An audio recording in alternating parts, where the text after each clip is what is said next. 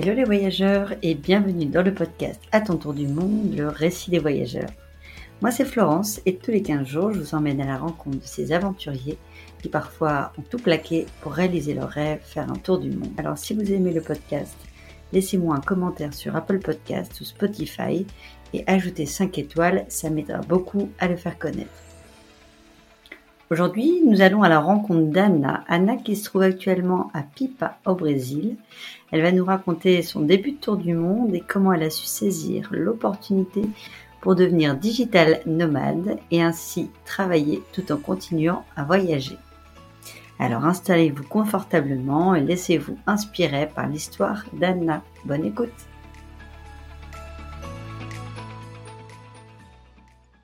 En tout cas, je suis très contente de te recevoir. Merci Anna de, de, venir dans ce podcast et de nous partager euh, ton expérience.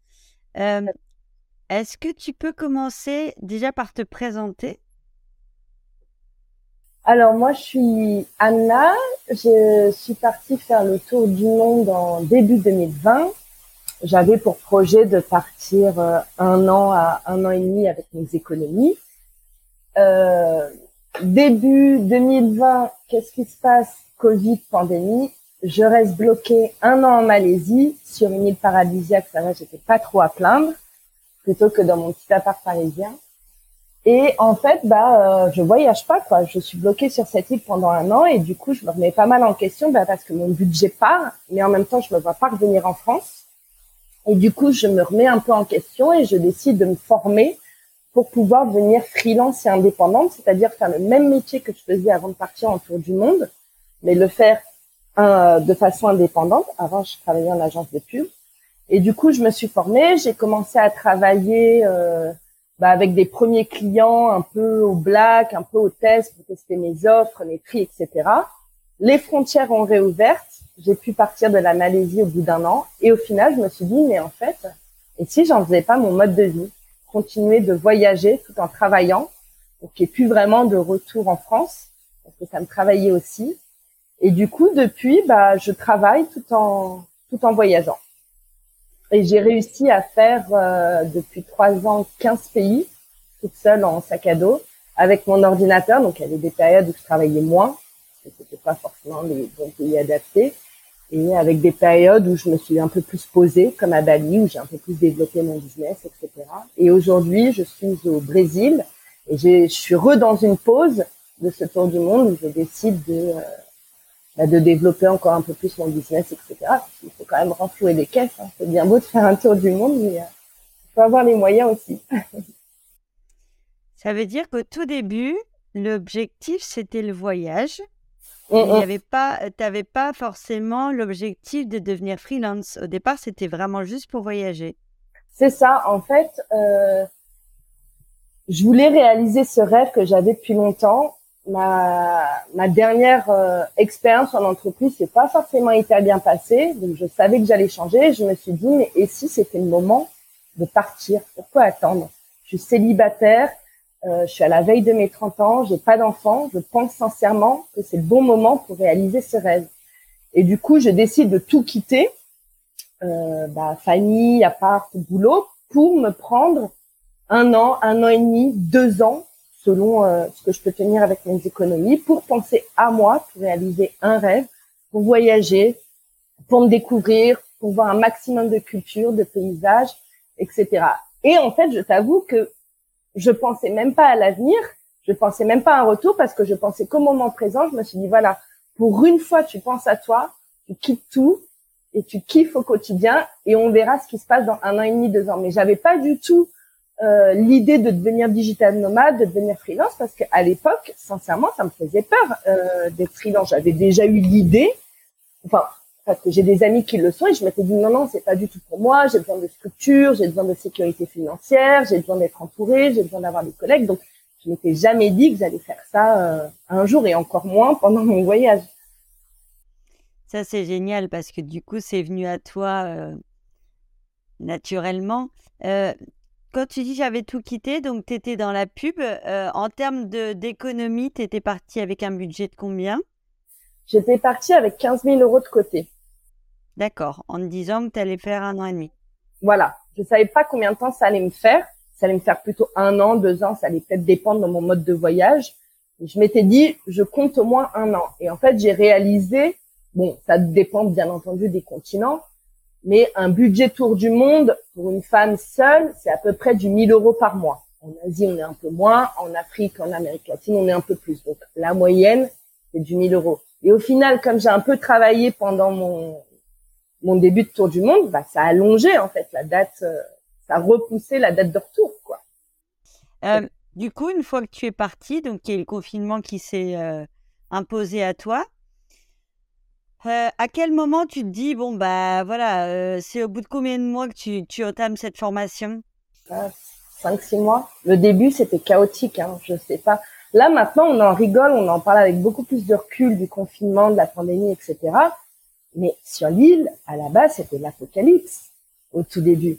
Parce que je savais pas euh, si on allait avoir à manger, si on allait avoir des bateaux qui allaient bah, nous rapporter des fruits, euh, de l'eau, etc. Si on allait avoir une connexion avec le continent. Donc au début, je me suis, c'était la panique. J'étais dans une auberge de jeunesse avec 15 autres backpackers de différentes nationalités. On avait tous des informations différentes de nos ambassades, de, euh, de, de, nos pays, en fait. Et du coup, au début, les deux premiers mois, c'était de la survie. C'était qu'est-ce qu'on va faire sur cette île, comment on va s'organiser, etc. On avait, on avait créé un calendrier un peu d'activités pour pas devenir fou dans l'auberge de jeunesse.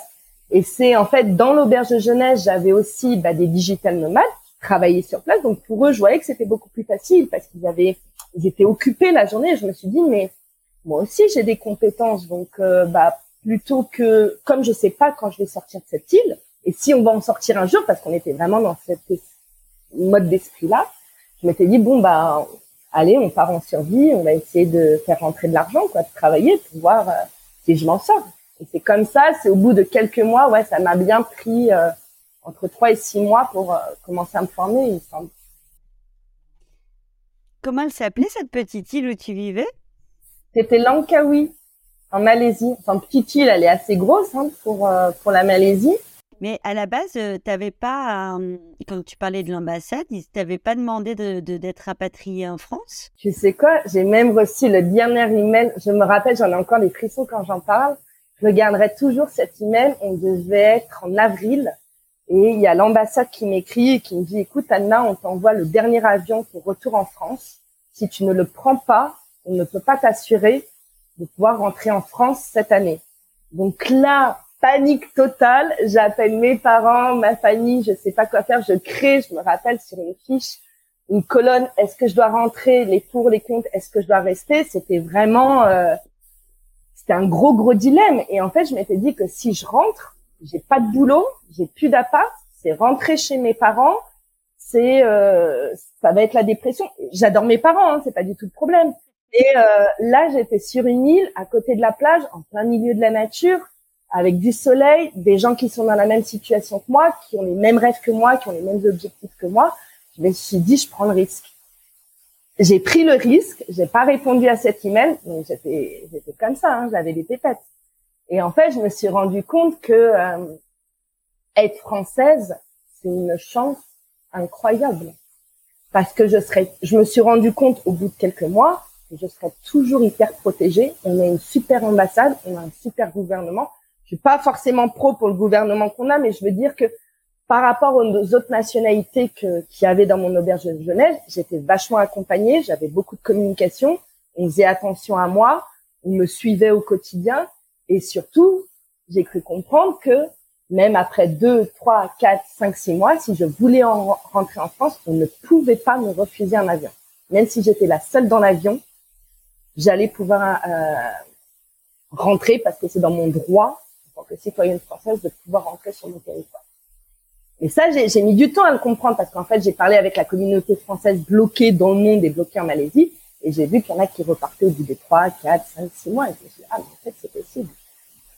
Mais bon, après, ça s'est organisé petit à petit. Hein. Je te dis pas que c'était une technique pour tous nous faire rentrer en France, parce qu'encore une fois, c'était de la communication de crise, en fait. C'était tous les jours, il y avait, euh, on mettait en place de nouveaux avions, bah, de nouveaux systèmes pour euh, parler avec la communauté française, bloquer les projets, etc. T'as pas eu peur à un moment donné pour ta santé? Parce que moi, je me souviens que la décision, on a eu, comme toi, on est rentré dix jours avant le confinement, sauf que nous, le voyage était quasi terminé. Est-ce que tu n'as pas eu peur à un moment donné pour ta santé? Parce que c'est vrai qu'on connaissait quand même pas trop non plus bah, ce virus. Et sachant que tu étais sur une toute petite île, mmh. bah, j'imagine qu'il n'y avait pas d'hôpital. Si, il y en avait un. Si, si, il y en avait un. Euh, du moins, il y avait une clinique, mais bien sûr que si, j'ai eu peur. Je pense comme tous les habitants de cette planète, parce qu'on avait très très peu d'informations. On n'avait pas de vaccin, on savait même pas si le vaccin fonctionnait, fonctionnait ou pas. C'était vraiment le flou. Et j'ai une scène que j'ai encore en tête où on est du coup tout, on est euh, au début de ce confinement, on va chercher à manger euh, dans la rue et il y a quelqu'un qui fait un malaise. Et en faisant un malaise, il tombe, il se casse le nez et saigne de partout. Donc nous, on est paniqués, on veut l'aider, mais personne n'ose le toucher parce qu'on était dans cette euh, folie de faut pas se toucher, faut qu'on soit tous à deux mètres l'un de l'autre, on les connaît pas, ils vivent pas avec nous, donc s'ils vivent pas avec nous, ils vont peut-être apporter le virus dans notre auberge de jeunesse et je me revois complètement paniquée à, ne pas savoir si on doit pouvoir porter assistance à cette personne. Et même, du coup, on appelle directement les pompiers. Et même les pompiers sont arrivés en mode Ghostbuster avec des combinaisons, etc. Et du coup, bien sûr que si. Cette scène me rappelle à quel point j'avais peur pour ma santé, à quel point on avait peur de l'autre. Et on s'était créé des règles au sein de notre auberge de jeunesse ok, tu as le droit de sortir, mais tu parles à personne et tu te prends manger pour telle, telle, telle personne, tu mets un masque. Et après, bien entendu que ça c'était au début, mais après on a été beaucoup plus cool, hein, parce qu'on a vu que bah on avait eu des contacts avec l'extérieur. Je pense qu'à l'époque il y avait pas, il y avait pas le virus sur notre, euh, on n'avait pas eu de cas à Langkawi. Et c'est pour ça que d'ailleurs la Malaisie nous avait créé comme une bulle euh, de lockdown sur euh, sur la sur Langkawi pour surtout pas nous amener des gens du continent parce qu'on avait zéro cas sur l'île. Et ça, on n'a appris que plus tard, en fait. Donc, une fois qu'on avait appris qu'on avait zéro cas sur l'île, c'était beaucoup plus cool. On a été même les plus cool de cette planète. Hein. et on faisait la fête, on faisait des barbecues, mais bon, ça a mis du temps à venir. Il a fallu que les informations nous, viennent, quoi. Et donc, du coup, tu dis, on va transformer ce pépin en pépite et je vais me former, puisque je ne peux pas partir. Je vais me former et donc, le, entre guillemets, tes colocs sont devenus aussi des formateurs pour, euh, pour, euh, pour t'aider à devenir digital nomade. Ouais, il fallait, il fallait que je retombe sur mes pattes en fait. Et euh, donc déjà, j'ai eu, j'ai beaucoup discuté avec mes, bah, mes colocs de l'époque, mais surtout en discutant de ça, euh, j'ai trouvé des formations en ligne et je me suis formée en ligne. Donc eux m'ont beaucoup assisté, m'ont beaucoup apporté de, de feedback et un peu leur, leur historique, leur histoire. Et après, je me suis formée en ligne. Et je, à, l'époque, c'était hyper intéressant parce que comme chacun était bloqué chez soi, je sais pas si tu te souviens, mais sur Instagram, sur les réseaux sociaux, ça pullulait de formation, d'entraide, de... et du coup, c'est c'est comme ça en fait, c'est venu à moi en fait, parce qu'il y a plein de gens qui se sont remis en question en 2020, mais pas pas que sur le côté digital nomade, sur se reformer, se reconvertir, penser au développement personnel, que en fait c'était sous les yeux de tout le monde. Et je suis sûre qu'en 2020, il y en a plein, plein qui se sont remis en question. Il y en a plein qui ont changé leur mode de vie. Et qu'au final, le fait d'avoir été euh, enfermé, pour moi, ça a plutôt été une bonne chose. Parce qu'en fait, j'ai voyagé pendant un an. J'ai fait le tour de la Terre parce qu'on était... Euh, sincèrement, il y avait une cinquantaine de nationalités bloquées avec moi à Chenang. Il y avait une énorme communauté d'Africains c'était mes meilleurs potes et j'ai voyagé en Afrique plus qu'en Malaisie pendant un an parce que j'étais tellement entourée de nationalités, on a tellement échangé que euh, que j'avais déjà fait mon tour du monde en un an sur euh, sur Langkawi. c'est chouette, c'est une richesse incroyable et donc le fait d'avoir comme ça une multitude de, de nationalités, comme tu dis, tu voyageais mais limite en carrément tu étais en intégration quoi, ouais, en immersion. C'était génial j'ai atteint des populations et des nationalités, enfin des populations, non c'est un grand mot, mais des nationalités que j'aurais jamais pu rencontrer. Dans, mon tour du monde, j'ai rencontré des Afghans, euh, j'ai rencontré des Syriens, euh, j'ai rencontré des Africains qui m'ont donné envie d'aller en Afrique plus tard parce que ça faisait même pas partir de mon tour du monde, donc je suis allée plus tard en Afrique toute seule. Euh, ouais, c'était génial. Sincèrement, c'était une des meilleures expériences de ma vie. Ouais, c'est génial parce qu'à la base, tu venais chercher ça Et tu as eu à un moment donné un gros coup de blues en disant on, m'a arrêté, mais en fait, il suffisait de rouvrir les yeux pour te rendre compte que tu étais en train de le vivre, ce que tu étais venu chercher. C'est exactement ça. Et c'est quand j'en suis sortie, quand j'ai commencé à voyager seule, où je me suis dit, je suis, mais en fait, j'ai énormément voyagé pendant un an, même en restant bloquée. Donc voyager, en fait, c'est pas forcément que de la géographie, tu vois. C'est pas forcément que du paysage. Pour moi, voyager aujourd'hui, sincèrement, c'est des rencontres. Et j'ai modifié d'ailleurs le parcours de mon tour du monde parce qu'avant, je voulais un peu faire les sept merveilles du monde, les must aussi. Et après, je, je me suis dit, mais non, en fait, je vais aller à la rencontre de cultures, de personnes, de communautés que je peux pas voir euh, en Europe pour apprendre des gens, en fait, plus que apprendre de, de ce que je vois. Tu vois ce que je veux dire? Ça, c'est un très bon conseil qu'on peut donner euh, aux auditeurs et aux gens qui veulent partir faire le tour du monde. C'est justement de ne de, de pas trop préparer parce que entre ce qu'on imagine avant de faire le tour du monde, avant de faire un grand voyage comme ça et ce qui se passe, en fait, en se laissant porter, l'itinéraire, euh, la durée, le... tout est modifié. Et c'est drôle parce que au tout début, en fait, le plus stressant dans l'organisation d'un tour du monde et dans ce projet, c'est avant de partir, c'est avant de prendre l'avion.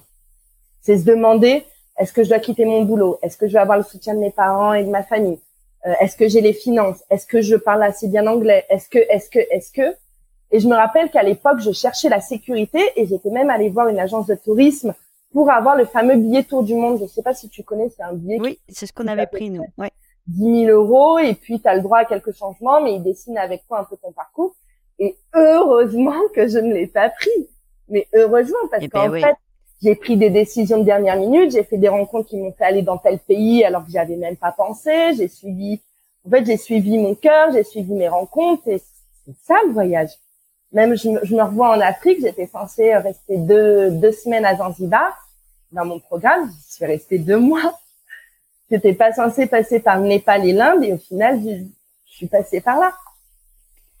Il y a quand même un point sur lequel je voudrais parler avec toi, même si j'ai reçu à ce micro euh, une jeune fille qui a fait le tour du monde pendant huit ans toute seule. Donc, euh, elle m'a donné certaines réponses, mais est-ce qu'à un moment donné, j'imagine que ton entourage, tes parents ont eu un peu la trouille de te laisser partir toute seule? Et est-ce que toi, justement, euh, c'est quelque chose qui, qui te freinait au départ? Sincèrement, non.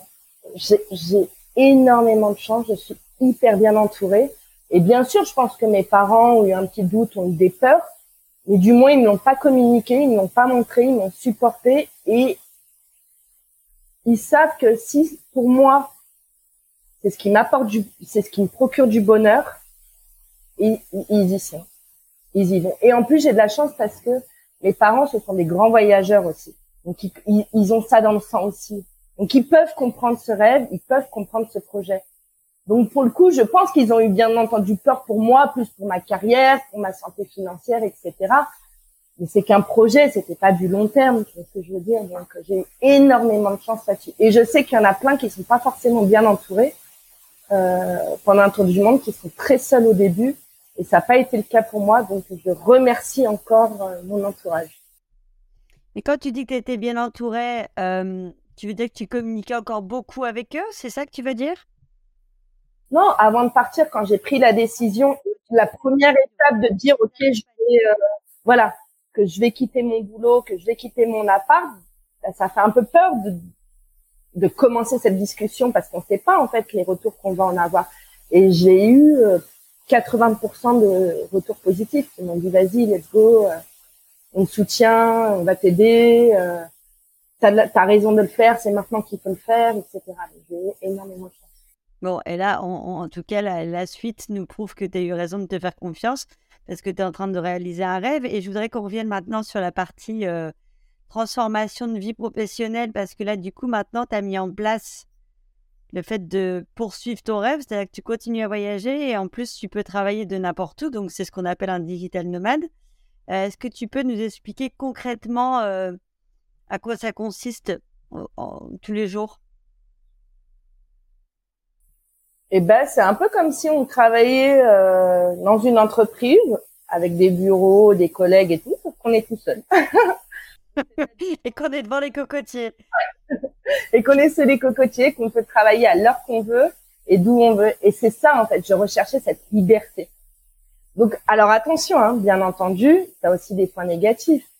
Mais euh, ce que je veux dire, c'est que j'ai appris, en étant digital nomade, à faire le même métier qu'avant, sauf que maintenant, je vais chercher les clients moi-même, je fais les contrats moi-même, j'ai défini mes offres moi-même, alors qu'avant, j'avais un manager pour ça, j'avais d'autres collègues pour ça. Donc, en fait, la, la formation digital nomade m'a appris à devenir indépendante.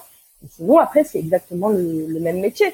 C'est juste que je suis plus obligée de travailler de 8 heures à 17 heures, euh, d'avoir des collègues autour de moi, de prendre ma pause déj à telle heure, de faire des demandes pour des day off ou des vacances. Voilà, s'il y a des jours où je le sens que je n'arrive pas à travailler ou que je suis pas productive, bah ok, je travaille pas. Si je sens que par moment ça me prend, il y a des idées qui me prennent le champ, bah ouais, il y a des soirs où je vais faire du 20h euh, minuit. Il y a des jours où je vais travailler les week-ends. Mais en fait, ce que j'adore dans ce dans ce mode de vie, c'est que je m'écoute et je suis la priorité. Alors bien entendu, encore une fois, je disais, il y a des points négatifs, hein, c'est-à-dire que j'ai pas forcément la sécurité financière. Bah, par moment, j'ai peur, j'ai des doutes, j'ai plus des collègues pour brainstormer quand j'ai des doutes. voilà, ça a des pour et des contre, mais j'estime que ce que ça m'apporte aujourd'hui en tant que bien-être mental, c'est bien bien plus fort que ce que j'avais avant euh, à Paris en agent. Je pense que là, tu vas en faire rêver plus d'un? Par contre, tu parlais de, tu es toujours toute seule. Est-ce qu'il n'y a pas une communauté justement euh, J'en ai vu notamment moi sur Facebook une communauté de digital nomades qui qui permet justement de bah, de créer des liens justement pour éviter ces angoisses du solo entrepreneur, quoi. Si, si, il y a plein de, il y a plein de groupes Facebook et d'ailleurs, je suis dans ces groupes et quand j'ai des doutes, je partage. Mais c'est pas pareil qu'un contact humain. C'est-à-dire que par moment, quand j'ai un doute là maintenant, quand j'ai besoin d'une réponse là maintenant, j'ai envie de partager là maintenant. Donc, soit je partage avec des amis parce que je suis, je suis très bonne en communication et je suis très bonne dans le garder contact et ne pas perdre euh, ses racines et euh, son entourage. Donc ça, ça c'est cool. Mais en fait, ça dépend des endroits. J'ai travaillé un an et j'ai voyagé un an à Bali. Et Bali, c'est l'île des digital nomades. Donc ça, c'était trop cool parce qu'il y a plein de cafés, il y a plein d'espaces de coworking. Donc là, on peut parler avec les gens autour de sa table. Là, c'est cool. Aujourd'hui, je suis au Brésil. Je suis dans un village de pêcheurs et aussi une station balnéaire pour Brésiliens. C'est magnifique, c'est le paradis. C'est à Pipa, dans le nord-est du Brésil. Mais là, pour le coup, il n'y a pas de digital nomade, ou il y en a peut-être, mais chacun est chez soi, parce qu'il n'y a pas ces espaces, en fait. Il n'y a pas, c'est pas assez développé pour qu'on se rende compte. Moi, j'ai besoin du, j'ai encore besoin du contact humain. Et je t'avoue que c'est un peu ce qui me manque aujourd'hui au, au Brésil, et c'est ce que j'essaie de développer avec d'autres digital nomades à Tipa. On organise un café, un espace, on peut travailler tous ensemble. Mais euh, si, si, si on veut de l'aide, il y en a. Il y en a plein des communautés digital nomades. Moi, je t'avoue que le contact humain, euh, je pense que tu as raison. En tout cas, Bali, c'est le paradis euh, pour ce type de profil. Et donc, c'est peut-être pas mal d'ailleurs d'avoir commencé par là parce que, euh, en termes de ressources, il y a tout ce qu'il faut. Mon avis, ça va se développer dans beaucoup d'autres pays parce que c'est quand même un, profil qui se développe aussi. par rapport à ton expérience d'avant, tu as fait une formation pour devenir entre guillemets autonome. Comment tu as transformé ton expérience d'avant pour la mettre maintenant euh, au, profit justement de, ce nouveau euh, poste? Bah, En fait, je dirais que j'ai énormément appris sur moi-même pendant cette formation. J'ai appris à découvrir mes compétences, à vraiment découvrir mes qualités, mes défauts, et à savoir les mettre en avant, à mieux communiquer sur mes offres. Parce qu'avant, j'étais un peu monotache. Je suis très bonne dans mon travail, c'était pas pour me jeter des fleurs, mais j'adore mon travail et j'étais un peu monotache.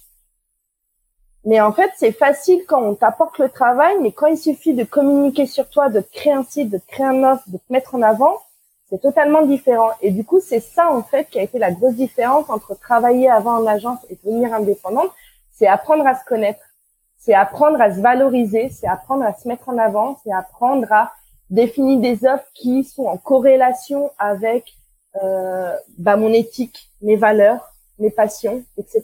Ce que j'avais pas forcément au début en agence. Tu arrives à en vivre de cette activité aujourd'hui? J'arrive à en vivre parce que je suis digital nomade et parce que je ne vis pas en France. D'accord, donc tu as un mode de vie, tu veux dire, qui coûte moins cher Exactement. Si j'avais commencé ça en France, j'aurais jamais pu voyager et travailler en même temps. Parce qu'au début, quand j'étais à Bali, par exemple, je travaillais que euh, tous les matins ou deux, trois heures par jour et ça me suffisait pour atteindre le budget que j'avais besoin par mois. Aujourd'hui, si je devais rentrer en France, il faudrait que je travaille quatre fois plus. Et du coup, ça n'aurait plus du tout d'intérêt à être digital nomade parce que je devrais produire beaucoup plus dans la journée parce que le coût de vie est beaucoup plus cher en France. Donc aujourd'hui, j'arrive à en vivre et j'arrive à avoir du temps pour moi et c'est ce que je voulais d'avoir cette liberté. Mais je suis pas encore assez experte. J'estime que je suis encore novice dans mon métier en tant que freelance pour pouvoir peut-être facturer plus cher ou pour euh, pour moins travailler, etc. Donc aujourd'hui, juste pour rappeler, donc tu as ton agence de com, hein, tu donnes des conseils pour tout ce qui est gestion de réseaux sociaux euh, et images pour certaines marques ou certains commerces euh, en ligne. Donc c'est essentiellement, donc c'est toi qui vas chercher les clients, comme tu le disais. Donc tu prospectes aussi sur les réseaux sociaux? Oui, je prospecte euh, principalement sur les réseaux sociaux et pour le moment, mes clients, ça a été beaucoup de bouche à oreille. D'accord. Mais voilà, quand j'ai des creux, je, bah, je prospecte sur les réseaux sociaux parce qu'en fait, je sais euh, où sont mes clients. Euh, j'ai appris à savoir où sont mes clients. J'ai appris à savoir diagnostiquer leurs problèmes et à leur euh, pointer du doigt. Comment tu envisages la suite? Donc là, tu es au Brésil. Alors fais-nous rêver un peu parce que j'ai cru voir que tu étais en plein milieu du carnaval. Donc je voudrais juste que tu nous fasses rêver un peu et que tu nous donnes ton quotidien pour le moment au Brésil. Ah, c'est trop bien. Quand on est au Brésil, parce que c'est mon pays préféré au monde, en fait, j'ai découvert le Brésil il y a déjà huit ans. Et je m'étais dit, waouh, c'est génial. Euh, je sais pas, j'ai senti une fille. Je, me suis dit, dans une autre vie, j'étais brésilienne. Et quand j'ai fait ce tour du monde, c'est drôle parce que j'ai commencé par le Brésil et je me suis dit, je découvre euh, tout le monde. Et si je trouve pas un meilleur endroit que Pipa, là où je suis, je retourne vivre à Pipa. Je m'étais dit, pourquoi pas? Et c'est ce que j'ai fait. J'ai fini par revenir à Pipa. Et là, mon quotidien, bon, alors le premier mois déjà, il faut que je me mette au portugais parce que euh, il y a quand même pas beaucoup de gens qui parlent anglais euh, au Brésil. Donc, bah, j'essaie de me mettre au portugais. J'essaie de trouver euh, mon chez moi, bah, de connaître la ville, de me faire des amis, de faire des activités, de continuer aussi à travailler parce qu'il faut que je maintiens bah, mes clients actuels. Mais je t'avoue que le, les deux premiers mois, ça a été un peu m'adapter m'intégrer, m'adapter et pas faire que travailler. Et là, ça y est, j'ai mon chez moi. Donc, euh, bah voilà, je travaille. Euh... ton chez toi, c'est où là? C'est dans une maison, un appartement? C'est quoi? Ouais, je pris un appartement de pièces, euh, Saint-Pipa, pas loin du centre. Et du coup, bah, je me connecte le matin, je travaille, je vais euh, dans un resto en bord de mer à midi, euh, je retourne travailler, ou sinon je vais à la plage. Euh, je vais regarder le coucher de soleil, ou sinon je vais marcher dans la jungle, je vais voir des caipirinhas avec des amis, enfin. Tu t'es fait des amis sur place? Ouais, j'en avais déjà aussi sur place en fait. Et qui sont dans la même situation que la tienne? Pas du tout, c'est des Brésiliens, c'est des locaux. Et du coup, comment tu vois, tu vois les choses? Est-ce que tu as envie d'y rester euh, un moment ou c'est euh, en fonction de ton feeling? À en fonction de mon feeling. J'ai vachement de mal à me projeter. Tu vis le moment présent. Ouais, et j'ai vachement de peur de l'avenir, de prendre des décisions un peu trop hâtives. Alors bien entendu que là, je suis dans un mood où j'ai besoin de me poser parce que ça fait quand même trois ans que je change tout le temps d'endroit, que j'ai j'ai adoré ce mode de vie, mais là j'ai juste besoin d'un confort, de revivre, d'avoir un re chez moi et un truc tout bête, mais je suis trop contente d'avoir une cuisine d'avoir des poils qui sont pareillés comme dans les auberges de jeunesse, de pouvoir cuisiner, d'avoir un frigo qui est que pour moi, qui est propre. Je sais pas, de pouvoir me mettre en culotte chez moi si j'ai envie, de pouvoir mettre la musique à fond, de pouvoir décorer un appart. C'est bête, hein. Mais qu'est-ce que ça fait du bien après trois ans de vadrouille. Et voilà, donc là, j'ai besoin de me poser, j'ai besoin de renflouer les caisses parce que j'ai quand même pas mal dépensé en trois ans. Donc là, le mood, c'est bah, de me refaire de l'argent et puis voir si dans six mois, ou non, euh, bah, j'ai envie de changer, je change. Si j'ai envie de rentrer en euh, voilà, je rentre en France. Je vois. Pour le moment, je suis bien et j'arrive à à peu près me projeter à six mois, un ici. Mais j'ai pas envie de me mettre trop de barrières et de faire de contrats avec moi-même, en fait. Si à un moment je me sens plus bien, je j'ai la liberté de changer. Comme à Bali, et quand je suis arrivée à Bali, je me suis dit, je me vois bien rester un an ici. Et pendant cette année, j'ai continué à voyager en Asie euh, du Sud-Est. Et au bout d'un an, je me suis dit, en fait, je crois que j'ai envie de changer. Et j'ai changé, je suis revenue au C'est-à-dire que là, maintenant, tu as ce grand luxe et cette liberté de dire je fais ce que je veux un peu quand je veux. Parce que tu es totalement euh, autonome, soit financièrement ou géographiquement, puisqu'il n'y a plus de, de confinement et qu'en plus ton boulot, tu peux le faire de partout. Je pense que tu as raison d'en profiter comme tu le fais et euh, ça va être difficile de revenir en arrière parce que c'est vrai que c'est euh, c'est ce qu'on cherche tous quand on voyage, c'est de plus avoir cette notion de temps et de d'emprise. Ouais, ouais, je, je, suis vachement contente de ce mode de vie, mais encore une fois, ça aussi, euh, c'est un challenge en fait. Tu vois, ça, ça a un prix cette liberté. Cette liberté, elle a le prix de ne pas avoir de sécurité financière, d'être loin de ses proches, de pas être là aux anniversaires, de pas être là au mariage. Voilà, c'est un choix de vie en fait. Donc les gens voient sur Instagram que Anna elle est tout le temps sous les cocotiers, au soleil, avec euh, un cocktail et tout. Oui, je suis vachement heureuse, mais euh, bah, comme tout le monde, j'ai des doutes. Par moment, je suis triste. Par moment, euh, j'ai envie de rentrer chez moi. Par moment, la France me manque comme tout le monde, comme les gens qui sont en France, par moment, ils en ont marre d'être à Paris, ils ont besoin de vacances, ils ont besoin de s'évader. Ben, en fait, ces sentiments-là, ils partent pas, quoi. Ce qui, par contre, ce que je tiens à, à souligner, c'est que mon quotidien et ma santé mentale va beaucoup mieux que trois ans auparavant. Et j'ai été prête à sacrifier tout ça pour être mieux dans ma tête, en fait. Tu as raison de le souligner. Je pense que c'est pas que des avantages. Il y a aussi des contraintes et des moments un peu plus durs. Et c'est bien de dire que la vie, c'est pas Instagram.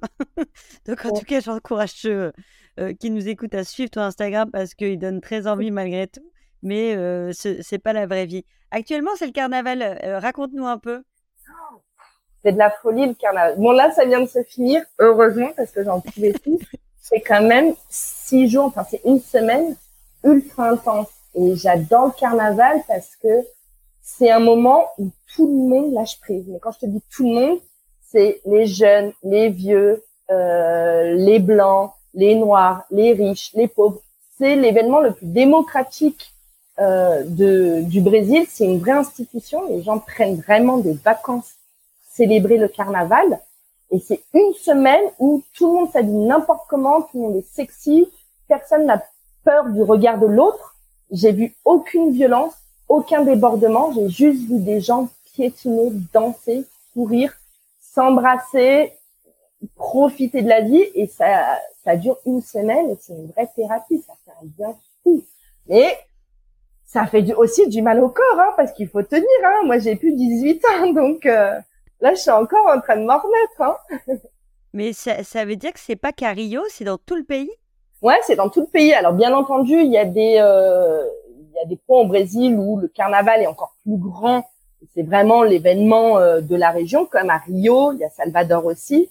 Mais globalement, c'est c'est un peu partout dans le dans le Brésil. Hein. Est-ce que dans le voyage que tu as fait depuis que tu as effectué depuis trois ans, euh, tu aurais deux, trois anecdotes ou deux, trois émotions à nous partager que tu, si ça devait s'arrêter maintenant, que tu pourrais, pas que tu mettrais en avant? Oh là là, attends, il faut que j'y réfléchisse. Alors, je vais t'aider déjà. Est-ce qu'il y a un paysage qui t'a procuré le plus d'émotions? J'ai bien compris que le, le, Brésil faisait partie de tes coups de cœur et je te comprends à 300% parce qu'il en fait partie du mien aussi. Euh, mais est-ce qu'il y a un, paysage que tu voudrais nous partager euh, qui t'a vraiment touché? Ah Ouais, en termes de paysage, mon anecdote, c'est euh, l'Afrique de l'Est. La surprise, la claque que je me suis prise parce que j'avais, je venais de faire l'Asie du Sud-Est, je venais de faire l'Amérique latine, j'avais vu les plus belles plages au monde, etc. J'arrive en Afrique de l'Est en ne sachant pas trop sur quoi tomber et là, je tombe sur des plages mais paradisiaque, mais pour moi qui volent bien plus que l'Asie et en fait personne n'en parle. Comme où? Bah, au Kenya, Kenya, Tanzanie, c'est les plus belles plages au monde pour moi. Et je me suis dit, mais quand je me revois arriver sur la plage, on m'a dit qu'il y avait la plage, et je me revois bouche bée, je me suis dit, mais où est-ce que je suis? Je suis au paradis, il y a encore peu de béton, personne ne sait que c'est aussi paradisiaque, ou du moins moi, je l'avais pas entendu auprès de mon entourage, c'est encore abordable, et ça, mais je suis sûre que dans 10 ans, je donne même pas 10-15 ans à euh, l'Afrique de l'Est pour que ça devienne une nouvelle station balnéaire du monde entier, parce que c'est magnifique. Merci de ce partage. Et euh, on va recevoir d'ailleurs bientôt, euh, je ne sais pas si tu connais ce compte Poésie by Sophie, qui est spécialiste de l'Afrique. Et tu as raison, elle est au Kenya actuellement et elle partage des photos de plages qui sont juste sublimes. Et même au-delà des plages, c'est-à-dire qu'au Kenya, il y a des safaris peux te retrouver dans des lieux de plaine, de montagne, avec des animaux sauvages qui marchent à côté de toi. J'ai fait un safari à pied où j'étais à deux mètres de girafe. Et ça, c'est des souvenirs qui vont me rester gravés à vie. Je me suis dit, mais pourquoi et, et à l'époque, donc ça, c'était en octobre 2021. Et donc, ça commençait à réouvrir un peu l'Afrique. Tu sais, c'était encore, il y avait des pays qui étaient ouverts, pas ouverts, etc. J'étais la seule touriste en backpack à ce moment-là et je me suis dit, mais j'ai le Kenya pour moi toute seule. Génial. Est-ce que tu as une rencontre que tu peux nous partager qui, euh, qui te marquera longtemps? Oh, Je pense que mes plus belles rencontres ont été euh, en Malaisie, quand on a été bloqué. C'est là que ça a été le plus fort. J'ai fait des et d'ailleurs j'ai des rencontres que j'ai retrouvées plus tard à Bali parce qu'on avec plusieurs on a décidé d'être digital nomade et de continuer en fait le voyage comme un mode de vie et, euh, et je pense que ce que j'ai vécu en Malaisie en termes de rencontres a été le, le plus riche. Après j'ai eu aussi l'Inde j'ai énormément appris des Indiens, j'ai vu les Népal, Ouais, j'en ai eu plein. Mais je dirais que ce qui, la première chose qui me vient en tête, c'est vraiment ce que j'ai vécu dans l'auberge de jeunesse et avec euh, la cinquantaine de backpackers avec moi. on a tous vécu le même problème, la même pandémie, avec des informations différentes, avec des cultures différentes, et de voir vivre ensemble, en fait, sur une même plage, sur une même île. Ah, j'imagine. Est-ce qu'il y a un plat qui sort du lot? Ah ouais, j'ai mon podium des, euh, des meilleurs pays. Alors, il y a le Vietnam. Vietnam, ça a été un voyage gustatif en fait, hein. gastronomique plus qu'autre chose. Mon but c'était de trouver les meilleurs restos avec une amie euh, pour manger au mieux euh, tous les jours. J'ai le Pérou aussi où ça a été la claque en Amérique latine parce que sincèrement on mange pas très très bien pour moi en Amérique latine. Mais bon après, alors, une généralité, mais à part au Pérou, le Pérou incroyable. Et euh, l'Inde. On ne connaît rien de la cuisine indienne. On doit connaître 10-15 plats quand on va dans un resto indien en, en France. Et j'ai découvert une tonne de plats de, de diversité dans la gastronomie indienne. Et je suis pas tombée une seule fois malade en Inde. Et ça a été euh, ah ouais, une explosion de, de saveurs. Tu nous parles pas de la boqueca au Brésil? Moi, j'ai adoré, j'ai adoré. J'aime beaucoup la moqueca, hein, mais euh, au Brésil, j'avoue que c'est un peu difficile pour moi parce que je suis devenue végétarienne et les Brésiliens, c'est des gros gros viandards. Donc ça va, là, je suis à, à Pipa, dans un village de pêcheurs, donc j'ai beaucoup de poissons et de crevettes. Crevettes, ouais. Mais euh, je pense que les meilleurs plats brésiliens, je peux pas forcément euh, y goûter vu que je mange plus de viande. Est-ce que tu t'es mis au surf ou au kitesurf? Parce que là, sur euh, la Nord-Est, c'est un peu la pratique euh, courante. Ouais, euh, j'ai surtout appris le surf déjà quand j'étais en Malaisie. Euh, bloqué, j'en ai refait un peu à Bali. Là, j'ai retenté, mais euh... j'adore ça, j'adore cette sensation d'être sur la poche quand j'y arrive, hein, tu vois. Mais ouais, je suis un peu flemmarde sur les, sur les bords, je suis plus yoga. D'accord. C'est aussi un bon cadre pour faire du yoga. Il n'y a, aucun doute. Euh, dernière question que je vais te poser. Euh, de quoi tu es le plus fier sur ce parcours des trois ans?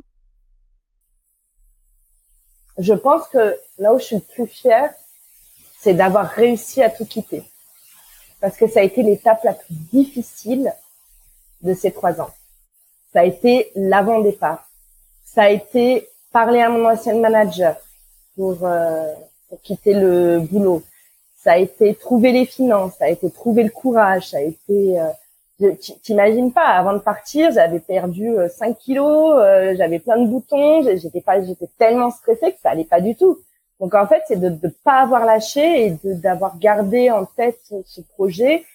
Et aujourd'hui, je me sens tellement épanouie et je me dis qu'en fait, ça a été une, partie assez difficile, mais par rapport à ce que m'a apporté le voyage, c'est rien du tout. Donc, euh, je pense que pour réaliser un rêve, pour aller au bout de ses projets, pour pour être heureux, il faut passer par des étapes difficiles. La vie, elle peut pas être linéaire, elle peut pas être droite, elle peut pas. On, est on est obligé de passer par des difficiles pour apprécier euh, le positif aujourd'hui. Et du coup, je suis vachement fière de ça, de pas avoir lâché dans cette étape qui a été la plus difficile. Et ça n'a pas du tout été être seule euh, au Népal, en Inde, en Afrique. Euh, pas du tout, en fait. Je pense que les médias et euh, ce qu'on peut entendre des pays. Je sais pas pourquoi on a aussi peur de l'autre, mais en fait, je me suis jamais. Parce qu'on connaît pas. Ouais, et je pense que je me suis même sentie plus en sécurité par moment dans d'autres pays qu'à Paris même. J'ai plus peur d'être seule à Paris le soir que en Afrique, qu'en Inde, qu'en Amérique latine. Alors bien entendu, je fais attention, mais euh... et j'ai j'ai aussi découvert ça d'ailleurs dans mon voyage. Tu veux nous en parler? De? Des peurs? Des peurs au quotidien de voyage ou d'avant-voyage? Avant voyage, ça j'ai compris. Je pense que tu nous l'as bien. Mais est-ce que tu as, eu, tu, as eu peur parfois pendant le voyage? Bien entendu que j'ai peur, mais comme j'ai peur au quotidien, comme j'ai peur euh, euh, à Paris, comme j'ai peur quand je déménage, comme j'ai peur quand je quand je change de boulot, on vit avec la peur au quotidien et c'est normal. C'est plutôt des sorties de zone de confort en fait. C'est ça, et la peur nous réveille, la peur nous challenge et euh, grâce à cette peur, justement, je me suis challengée, je suis sortie de ma zone de confort et je me suis dit, mais en fait, euh, je peux le faire. Et si je peux faire ça, bah je peux faire ça. Et du coup, je pousse, pousse, pousse encore et toujours les limites, mais bien entendu j'ai eu peur dans plusieurs pays, dans plusieurs activités, dans plusieurs moments. Et je, je, pense sincèrement que c'est normal. La vie, euh, le voyage, peut pas être tout rose.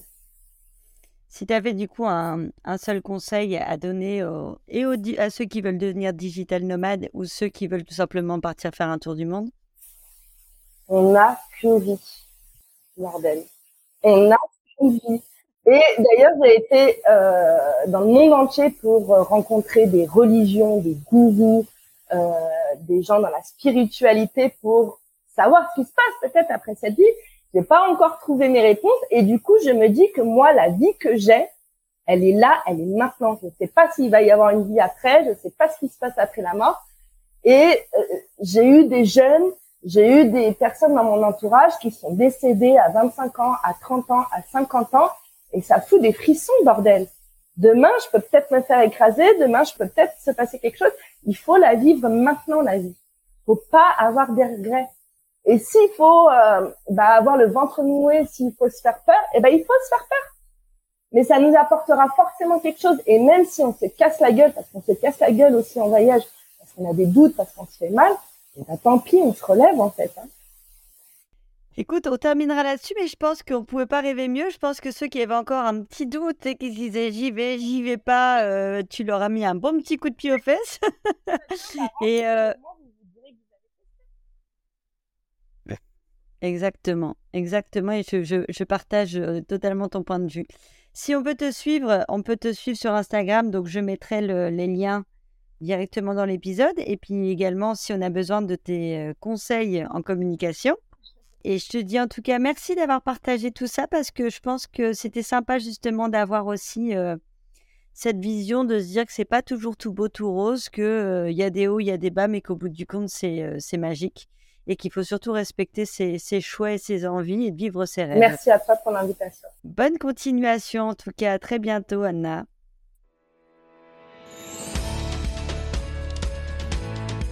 Et voilà, cet épisode est terminé. J'espère qu'il vous a plu. J'ai beaucoup aimé cette discussion avec Anna et j'ai trouvé qu'à la fois elle nous avait fait rêver, mais elle nous a aussi montré qu'aucune situation n'est parfaite, qu'il faut faire des choix et qu'il faut surtout savoir saisir les bonnes opportunités au bon moment pour être aligné et heureux. En attendant, on se retrouve dans 15 jours. Je recevrai Nicolas, le fondateur du site À Contresens, qui nous donnera tous les secrets pour bien préparer un tour du monde. À très vite pour de nouvelles aventures.